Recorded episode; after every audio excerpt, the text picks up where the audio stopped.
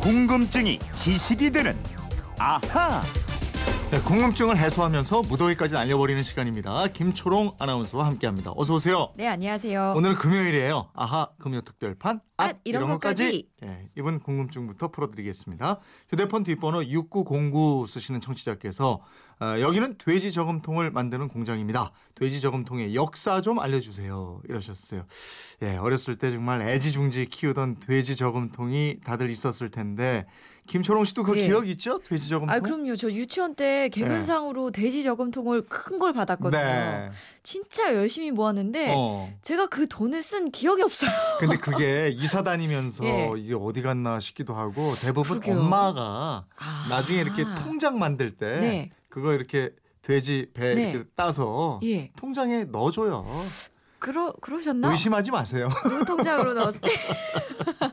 이번 질문 예. 보니까 저도 이게 궁금해져요. 왜 하필 돼지 모양의 저금통일까? 그죠? 소도 예. 있고 말도 있고 코끼리도 있고 많잖아요. 그러게요. 이게 몇 가지 설이 있습니다. 네. 돼지 저금통이 된 첫 번째 이유는 도자기를 만드는 도공이 음. 말을 잘못 알아들어서 그렇게 됐다는 얘기예요. 도공이 말을 잘못 알아들어서 돼지가 됐다고요? 예. 그게 무슨 소리예요? 그 중세 유럽에서는 피그, P-Y-G-G라고 쓰는 이름의 점토로 목이 짧고 배가 불룩 튀어나온 단지를 만들었대요. 네. 그 단지에 동전이나 물건을 담곤 했는데 18세기에 영국에서 어떤 사람이 한 도공에게 이 피그로 저금통 을 만들어 달라 그랬어요. 음. 그런데 도공이 돼지를 뜻하는 PIG로 잘못 알아들은 거예요. 아. 돼지 모양의 저금통 단지를 만들었단 거죠. 아 발음이 똑같으니까 이거 예. 헷갈릴 수도 있었겠네요. 맞아요. 또 다른 설이 있는데 음. 도공이 잘못 알아들어서 시작된 게 아니고 1800년대 도공들이 역시 PYGG라는 진흙에서 같은 발음의 돼지 PIG를 연상하면서 돼지 모양의 저금통을 만들기 시작했고 네. 이게 또 널리 퍼지면서 나중에는 어떤 것으로 만들건 아이들이 이 저금하는 통을 영어로 피기뱅크 즉 돼지 저금통이라고 부르게 됐다는 겁니다. 아, 이 도공이 실수한 게 아니라 알아서 돼지 저금통을 만들었다. 네. 또 다른 설도 있어요. 세 번째가 있습니다. 네. 미국 캔자스주에서 어떤 소년이 한센병 환자들을 돕기 위해서 돼지를 키웠는데요. 이것이 알려지면서 돼지 저금통이 시작됐다는 설도 있습니다. 음. 다 그럴 듯하긴 한데 첫 번째 얘기가 가장 많이 퍼져 있더라고요. 아니 돼지 저금통이 뭐 어떻게 시작이 됐든 예. 돼지하고 저금하고는 잘 어울려요. 맞아요. 실 제로 돼지는 빨리 자라고요. 새끼도 많이 나는 가축이잖아요. 그래서 동양에서는 돼지가 복을 상징하고 또 다산과 풍요로움의 대명사처럼 여겨집니다. 이런 이미지하고도 잘 맞았기 때문에 우리나라에서도 빨간 돼지 저금통이 많이 퍼진 게 아닌가 싶습니다. 그럼요. 그래서 집집마다 덩치가 작은 돼지부터 예. 헤비급 돼지 형님까지 뭐 여러 가지 돼지가 사랑을 받았잖아요. 맞아요. 그 돼지 모양 황금 그런 것도 있고요. 네, 맞아요. 예. 맞아요. 그 돼지 저금통 얘기가 나온 김에 질문하신 분이 아마 더 잘 아실 것 같긴 한데 그 돼지 저금통 보면 엉덩이 네. 꼬리 부분 파루 안에 아래에 음, 음, 구멍이 하나 뽕 뚫려 있습니다. 어. 요거 왜 뚫려 있을까요? 글쎄 작은 예? 구멍이 있었던 것도 같은데. 예. 글쎄 돈, 왜 돈? 넣었을 때 뭐 방귀 끼나? 방귀.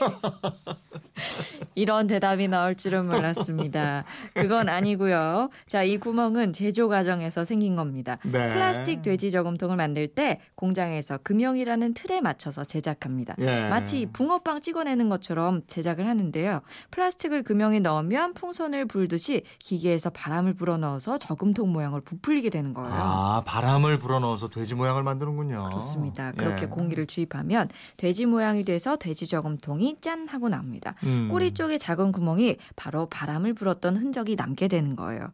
그리고 돼지 저금통의 테두리선은 금형이 포개져 맞물렸던 자국입니다. 그렇군요. 예. 6909님, 김초롱 씨가 지금 설명한 게 맞나 모르겠습니다. 이 덕분에 돼지 저금통이 어떻게 시작이 됐는지 지식을 또 하나 쌓게 됐어요. 고맙습니다.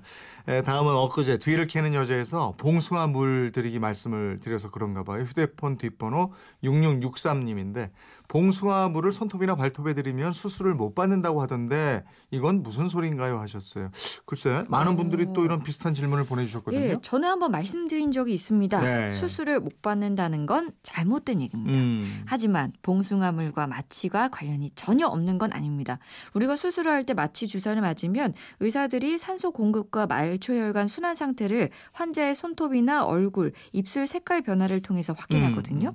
저산소증이 나타났을 때는 손톱이나 발톱이 파랗게 변하게 됩니다. 아, 그러니까 만약에 손톱에 봉숭아 물이 들어 있으면 몸의 산소 상태가 어떤지 파악을 못 한다 이거네요. 그렇습니다. 그래서 매니큐어도 마찬가지예요. 예, 예. 모든 손톱에 봉숭아 물이 들어 있으면 수술할 때 곤란하고 위험해질 수도 있는 거죠. 음. 하지만 그렇다고 마취가 안 되는 건 아니고요.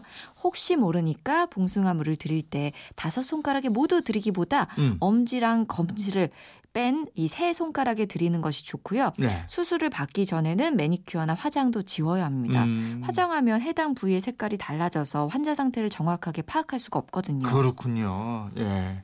이번에 휴대폰 뒷번호 2929님인데 대한민국 국민이면 누구나 주민등록번호를 받게 되는데요. 주민번호 뒷자리는 어떤 의미가 있는지 알려주세요. 이러셨어요. 예. 이것도 예전에 저희가 한번 말씀드렸던 것 같은데 그렇습니다. 이 질문이 또 굉장히 많이 들어오고 있어서 다시 예. 한번 알려주시죠. 그 주민등록번호는 1975년부터 13자리가 됐습니다. 아시는 것처럼 앞쪽 6자리 숫자는 생년월일이고요.